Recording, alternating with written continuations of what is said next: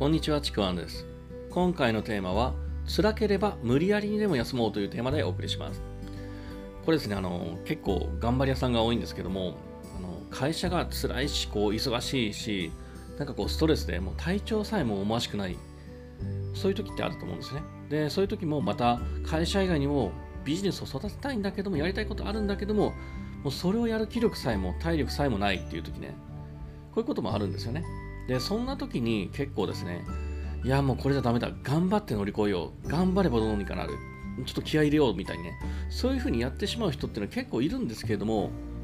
もちろんねこの頑張って乗り越えようという気持ちは必要だと思うんですけれどもちょっと一旦ですねこう冷静にというかですね深呼吸してあの立ち止まらないと結構ねやばいんですよね。こう自分の限界点を超えた頑張りっていうのは心も体もね大きく削られてしまうんですよ。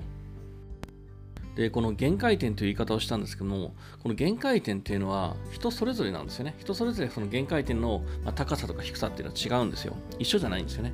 だからあの人はあんなに頑張ってるんだからいや私もちょっともっと頑張らなきゃダメだな。私全然足りないわとかですね。あとこれも多いんですけどもなんか昭和の猛烈社員のこう幻想に捉えてる人たちが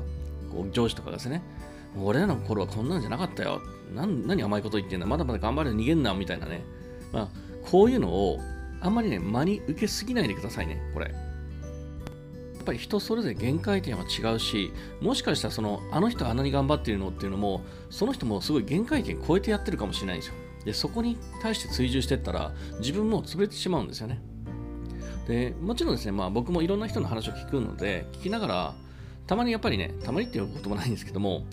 なんかこう甘いこと言ってんだろうなっていう時ももちろんあるんですよ。全然やってないのになっていう時もあるんですよね。特にこうビジネスを進めたいっていう時にはとにかく、まあ、まずやろうぜみたいな感じで僕自身もこう結構きつく後押しをすることはもちろんあるんですけどもでも僕はこう自分の限界近く一生懸命頑張ってる人にはそういうことは絶対言わないし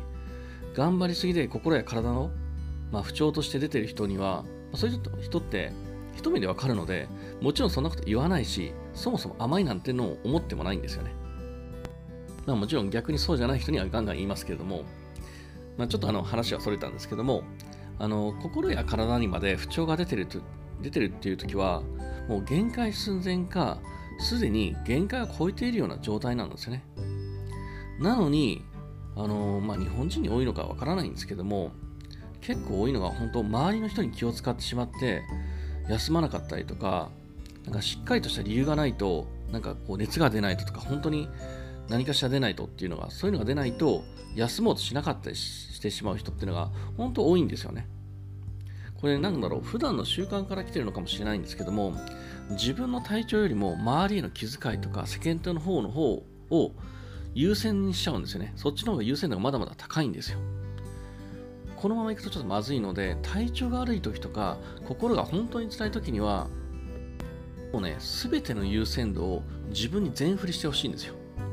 もう仕事の遅れもうそんなの知るかと。もう会社が組織としてそれどうにかすべきだろうと。みんなに悪い。これもね他人のために自分をどこまで犠牲にするのかそれをしすぎないっていうことも大事なんですね。そんなことよりもまず自分の体調心そういう精神そちらの方を回復することをもう最優先にすべきなんですね。で、中にはですね、まあ、そうしようと思って、上司に言いました、訴えかけました。あのこんな風に辛いんですっていう風に言っても、全然改善されないっていう例もね、実は結構あるんですよね。あのそういうバカな上司はね、実は少なくないんですよ。多いんですよね。こんな風に上司がバカであるならば、もっとね、違う強行手段も考えてもいいんですよね。の上司を飛び越えて話を持っていくとかもそうだし、もう病院に行ってしまって適当な診断書取るとか、それこそ心療内科に行ってもうダメなんです、もう鬱なんですみたいなね、まあ別に演技しても全然いいです。あまあこれ本当に悪いのかもしれないんですけども、まあ、それで診断書を取るとか、あのね、まあこう診断書を取るとかって、まあ、本当はね、悪いのかもしれないんですけども、でもそれぐらいやっても無理やりでも休んだ方がいいよということなんですね。本当に無理やりでも休む。とにかく休むっていうのは必要なんですよ。を最優先にしてほしいんですね。で、休んだからといって、家でただ寝てるだけの必要もなくて、遊んでもいいし、旅行に行ったっていいんですよ。何かこう、回復させ、リラックスすることも必要なので。で本当に体調に出るってことは警告なんですね。サインなんですよね、その。だからそれを気合とか根性だけで乗り切ろうっていうのは本当にやめた方がいいです。僕はもう経験者として言います。本当にボロボロになります。だからこそまずは休んでリラックスする時間を取ることが最優先事項というふうに考えてみてください。これ本当に大事だと思います。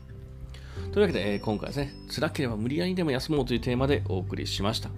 もしよければですね、いいねとフォロー、コメントをいただければ嬉しいです。またですね、説明欄の方に、えー、僕の自己紹介、そして、えー、僕のメルマガ、えー、今の無料レクチャーもありますので、そちらもぜひ、えお受け取りください。では、最後までありがとうございました。ちくわんでした。